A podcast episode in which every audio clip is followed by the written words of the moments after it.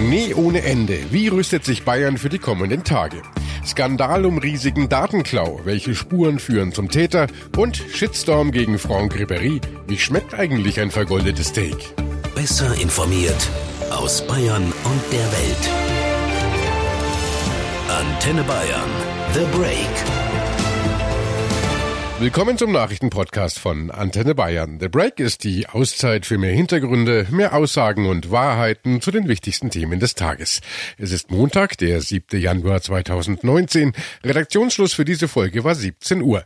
Ich bin Antenne Bayern Chefredakteur Ralf Zinno. Schnee ohne Ende, vor allem im Süden Bayerns und auch bei unseren Nachbarn in Österreich hat das öffentliche Leben teilweise lahmgelegt. In den Alpen sind lokal mehr als zwei Meter Neuschnee gefallen. Durch diese Schneemassen sind einige Orte in den österreichischen Alpentälern von der Außenwelt sogar abgeschnitten. Auch bei uns in Bayern bleibt die Lawinengefahr hoch. Von den bayerischen Voralpen bis zu den Berchtesgadener Alpen haben wir die zweithöchste Warnstufe, die Warnstufe 4. In den restlichen Gebieten Lawinenwarnstufe 3. Der Schneefall lässt heute etwas nach, soll aber in den kommenden Tagen wieder anziehen. Besonders zu kämpfen haben Oberbayern, Schwaben und das Allgäu. Etliche Zugverbindungen im Allgäu sind ausgefallen. In Lindau am Bodensee war es so glatt, dass der komplette öffentliche Nahverkehr eingestellt wurde. Bayern-Reporter Sascha Roos, wie ist die Lage in Lindau aktuell? Verschnaufen ist angesagt. Der Schneefall der vergangenen Tage hat ja deutlich nachgelassen, aber immer noch gibt es leichte Behinderungen. Feuerwehr und THW waren ja seit dem Samstag quasi im Dauereinsatz. Los ging alles mit kleineren umgestürzten Bäumen und ging weiter mit liegen gebliebenen LKW. Max Witzigmann, Kommandant der Lindauer Feuerwehr, ist stolz auf sein Team. Immer wieder ausrücken, rein in die Nässe, mit letzter Kraft Bäume wegziehen, zerschneiden und gegen die Schneemassen ankämpfen. Auch wenn manchmal nichts mehr ging, es kritisch wurde, es Bereiche gab, wo selbst die Feuerwehr abwinken musste, weil sie sich sonst selbst in Lebensgefahr begeben hätten. Das Polizeipräsidium Schwaben Südwest zählte allein am Samstag innerhalb von zwölf Stunden 135 Verkehrsunfälle. Dabei wurden acht Menschen verletzt, einer davon schwer. Wenn es etwas Gutes an diesem Schneechaos gibt, dann die Tatsache, dass sie in Lindau weiter zusammengerückt sind. Jüngere haben für Ältere die Schneeschaufel in die Hand genommen und den Weg freigeräumt oder gemeinschaftlich ihre kleineren Nebenstraßen freigeschippt. Gestern und auch heute Morgen ja standen alle öffentlichen Busse in Lindau still. Kann man inzwischen wieder zusteigen? Schleppend und langsam läuft alles wieder an. Allerdings gibt es noch viele Einschränkungen, vor allem wenn es jetzt gegen Abend wieder kälter wird. Das größte Problem sind jetzt nicht mehr die Schneemassen, durch die sich die Fahrzeuge kämpfen mussten, denn die sind mittlerweile weggeräumt und im Griff. Das Problem ist der Bereich um die Haltestellen der Busse, denn der leicht angetaute Schnee friert an. Es bilden sich extrem glatte Flächen und somit eine weitere Gefahrenstelle für die Fahrgäste. Die brauchen bei der Bahn noch ein bisschen mehr Geduld. Nicht alle Bahnstrecken sind schon wieder befahrbar. Das liegt an den Bäumen, die teilweise auf die Gleise bzw. auf die Oberleitung gefallen sind. Hier kann sich die Situation allerdings stündlich ändern und verbessern. Insgesamt entspannt sich die Lage bis Mittwoch weiter. Morgen bleiben die Temperaturen nämlich über Null. Erst am Mittwoch soll es in Lindau wieder schneien. Die Lager der Räumdienste sind jedenfalls gefüllt, die orangenen Schneeschiebelastwagen in Einsatzbereitschaft und die Notfalldienstpläne die stehen. Danke, Sascha. Und wir schauen nach Oberbayern. Für den Landkreis Miesbach ist am Mittag der Katastrophenfall ausgerufen worden. Für die Schüler bedeutet das, an allen staatlichen Schulen im Landkreis fällt der Unterricht die ganze Woche aus. Bayern-Reporterin Jasmin Lukas, was passiert noch, wenn der sogenannte K-Fall ausgerufen wird? Ja, in erster Linie heißt das, dass die Katastrophenschutzbehörde die Einsatzleitung übernimmt. Zuerst wird ein Führungsstab mit festgelegten Mitgliedern einberufen. Der Stab stellt sicher, dass alle Maßnahmen zur Bekämpfung der Katastrophe, in unserem Fall des vielen Schnees, aufeinander abgestimmt sind. Vor Ort organisieren örtliche Einsatzleiter das Geschehen. Die können auch externe Helfer anfordern, etwa die Bundeswehr oder das Technische Hilfswerk. Der Freistaat Bayern kann im Ernstfall bis zu 470.000 Einsatzkräfte mobilisieren. Und äh, wie sieht's denn in den anderen Landkreisen aus? Steht da auch der Katastrophenfall kurz bevor, wie im Landkreis Miesbach? Also im Landkreis Traunstein sind die Einsatzkräfte im Dauereinsatz, vor allem wegen umgefallener Bäume. Es gab hier auch Probleme wegen einer gerissenen Stromleitung. Das konnte man mittlerweile aber beheben. Im Landkreis Bad Tölz-Wolfratshausen findet an allen staatlichen Schulen die ganze Woche kein Unterricht statt. Hauptgrund ist die gefährliche Verkehrslage auf den Straßen. Die Bäume sind so voller Schnee, dass sie jederzeit umstürzen könnten. Viele Straßen sind aus Sicherheitsgründen auch komplett gesperrt. Vom Katastrophenfall ist man hier laut Landrats Landratsamt aber noch entfernt. Große Probleme gibt's immer noch bei der bayerischen Oberlandbahn. Räumtrupps waren heute auf den Strecken im Einsatz, um die eingeschneiten Weichen von Hand frei zu schaufeln. Zwischen München und Holzkirchen fährt die Bob momentan immerhin im Stundentakt. Von Holzkirchen aus Richtung Schaftlach, Lengries und Tegernsee fahren mittlerweile ebenfalls stündlich Züge. Sorgenkind bleibt die Strecke Holzkirchen-Bayerisch-Zell. Die ist immer noch dicht. Vier Großraumtaxen fahren hier zwischen den Bahnhöfen hin und her. Eine Prognose, wann alles alles wieder normal läuft, wollte der Bob-Sprecher nicht abgeben.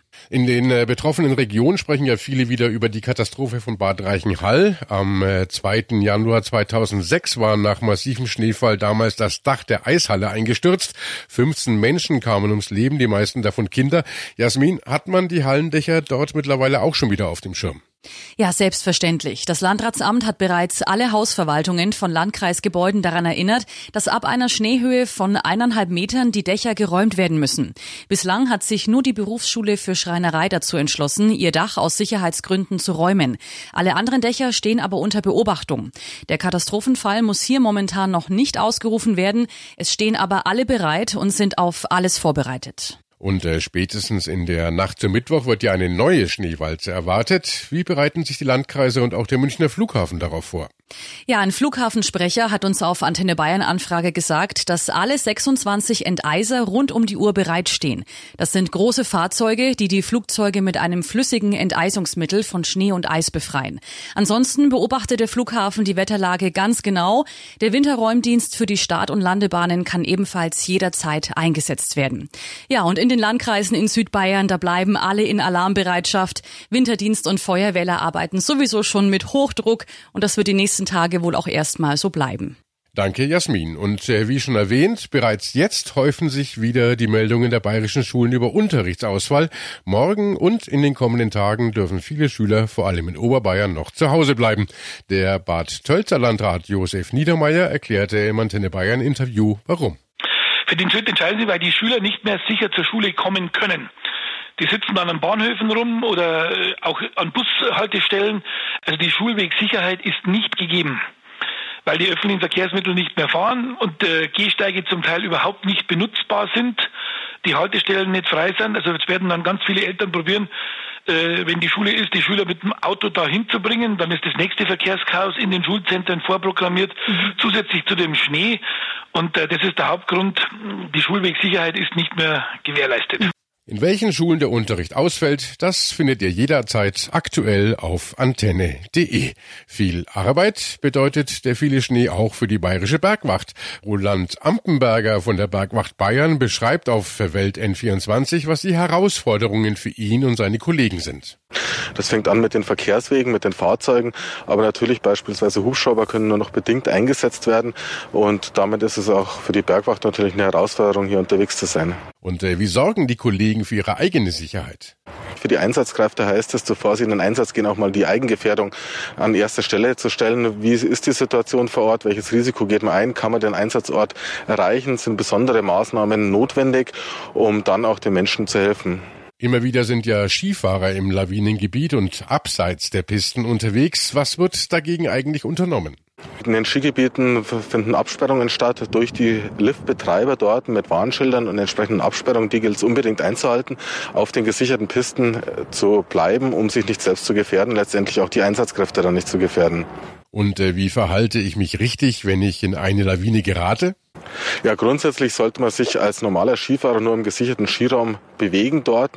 Wenn man jetzt als Skitourengeher derzeit unterwegs ist, erfordert das natürlich das entsprechende Urteilsvermögen, die entsprechende äh, Sicherheitsausrüstung, das heißt Schaufel, Sonder, Pieps, gegebenenfalls auch ein ABS Ballon, um eine Verschüttung zu verhindern. Sollte man dennoch, aus welchen Gründen auch immer, in eine Lawine geraten, ähm, ist die erste Möglichkeit, die Lawine versuchen noch zu verlassen, also die Flucht mit den Skiern. Auf den Skiern gelingt es nicht, möglichst schnell die Skistöcke und Skier sich zu entledigen und dann versuchen, an der Oberfläche mit Schwimmbewegungen an der Oberfläche zu halten. Kommt die Lawine zum Stillstand, ist entscheidend, noch eine Atemhöhle zu haben. Das kann ich äh, unter Umständen erreichen, wenn ich die Hände vors Gesicht bringe und dann eine Kauerstellung einnehme, um gegebenenfalls hier eine Atemhöhle zu haben, um auch in der Lawine noch zu überleben.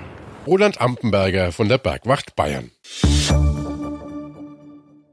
Private Fotos, E-Mails, Handynummern, Chatverläufe, Kreditkartendaten, also sehr persönliche Informationen von rund 1000 Politikern und Promis sind per Twitter an die Öffentlichkeit gelangt. Jetzt machen die Ermittler Jagd auf den Hacker, der von dem inzwischen geschlossenen Twitter-Account at Orbit operiert hat. Wie heute bekannt wurde, hat die Polizei schon gestern die Wohnung eines 19-Jährigen in Heilbronn durchsucht. Er selbst sagt, er habe Kontakt zu dem mutmaßlichen Täter gehabt. Die Ermittler sehen ihn als Zeugen. Antenne Bayern Reporter Jörg Ratsch. Eine zentrale Frage ist ja, wie haben der oder die Täter das gemacht? Wie kommt man an die Telefonnummer von Angela Merkel zum Beispiel oder an die des Bundespräsidenten? Es sind ja sogar private Chats von Politikern mit ihrer Familie veröffentlicht worden. Ja, in den allermeisten Fällen waren es tatsächlich vor allem Telefonnummern oder E-Mail-Adressen, private E-Mail-Adressen, die veröffentlicht wurden, also Kontaktdaten. In einigen Fällen, wie beim grünen Chef Robert Habeck, da sind aber tatsächlich auch Chats mit Frauen und Kindern an die Öffentlichkeit gekommen. Ich vermute mal, der oder die Hacker, die haben es geschafft, zum Beispiel ein E-Mail-Konto von einem oder einigen Leuten zu knacken. wenn man da einmal drin ist, dann kommt man ja auch an die anderen Dinge ran, die die Leute so in ihrer Cloud gespeichert haben. Fotos, Backups von Chats, Dokumente und eben auch Kontakte, Telefonnummern von anderen Politikern oder Promis, die dann jetzt eben auch mit veröffentlicht wurden. Viel Kritik erntet jetzt natürlich auch das Bundesamt für Sicherheit in der Informationstechnologie BSI, das Innenminister Seehofer unterstellt ist.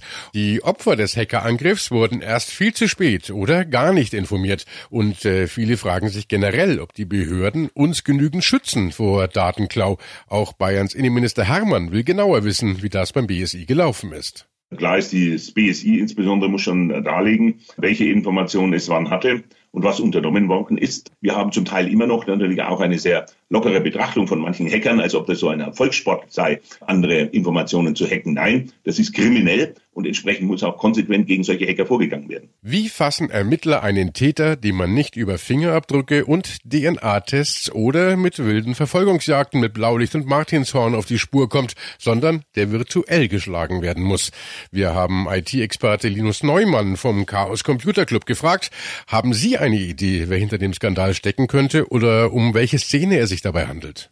Wir haben es ja hier offenbar mit jemandem zu tun, der da ein sehr intensives Hobby gepflegt hat, Prominenten und äh, insbesondere auch YouTubern nachzustellen, der auch offenbar sehr nach Aufmerksamkeit und äh, irgendwie Anerkennung bedürftig ist und sich da äh, regelmäßig mit gerühmt hat, bestimmte Personen eben in Fallen gelockt zu haben, ihre Accounts übernommen zu haben und der da vor allem auch sehr zielstrebig vorgegangen ist und auch äh, mitunter sehr gewitzt.